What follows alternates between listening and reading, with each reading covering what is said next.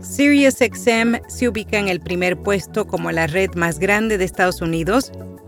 Y hoy hablamos de cómo medir el éxito de tu podcast. Además, Rode actualiza su icónico micrófono NT1. Yo soy Araceli Rivera. Bienvenido a Notipod hoy. Notipod hoy.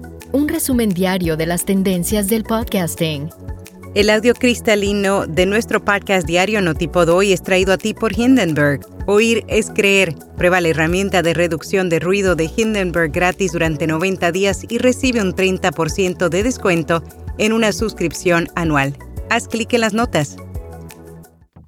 SiriusXM se ubica en el primer puesto como la red de podcast más grande de Estados Unidos. Edison Research ha publicado las 30 principales compañías de podcast para el tercer y cuarto trimestre de 2022 entre los oyentes de podcast semanales mayores de 13 años. SiriusXM Podcast Network, Spotify y iHeartRadio ocuparon los primeros tres lugares respectivamente. La lista clasifica a las empresas de podcast según el alcance total de la audiencia de Edison Podcast Metrics y refleja una muestra ampliada que ahora incluye oyentes semanales de 13 a 17 años. ¿Cómo medir el éxito de tu podcast?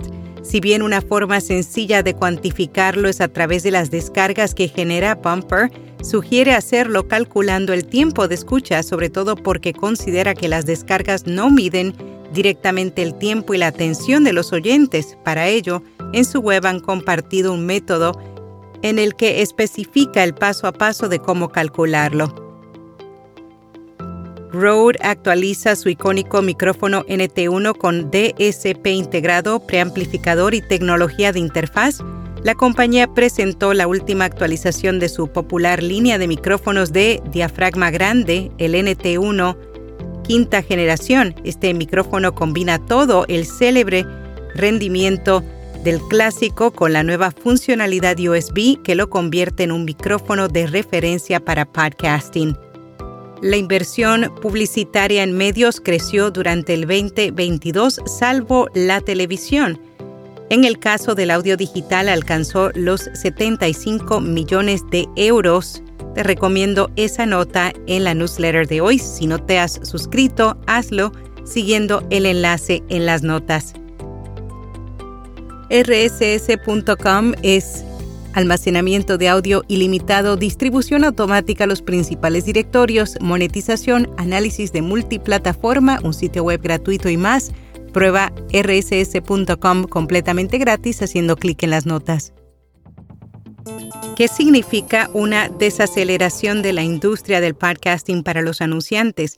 El reportero Chris Kelly realizó un repaso por las últimas noticias que giran en torno a los podcasts, llegó la conclusión que pese a los despidos, los recortes presupuestarios y las menores adquisiciones por parte de los principales actores del sector, el medio sigue representando un espacio viable para los anunciantes. Además, aseguró que los podcasts pueden ayudar a los anunciantes a romper con el desorden de anuncios y aumentar el alcance.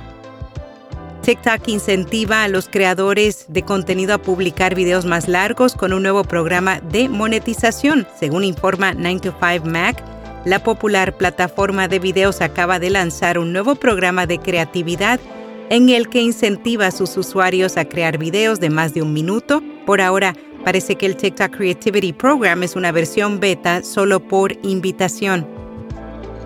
En podcast recomendado, Días Extraños, un podcast en el que el periodista Santiago Camacho recopila los temas más extremos y controvertidos para discutirlos de manera exhaustiva. Y hasta aquí, no tipo hoy. Anuncia tu evento, compañía productora o podcast en nuestra newsletter o podcast diario. Para información, envíanos un email a contacto arroba Será hasta mañana.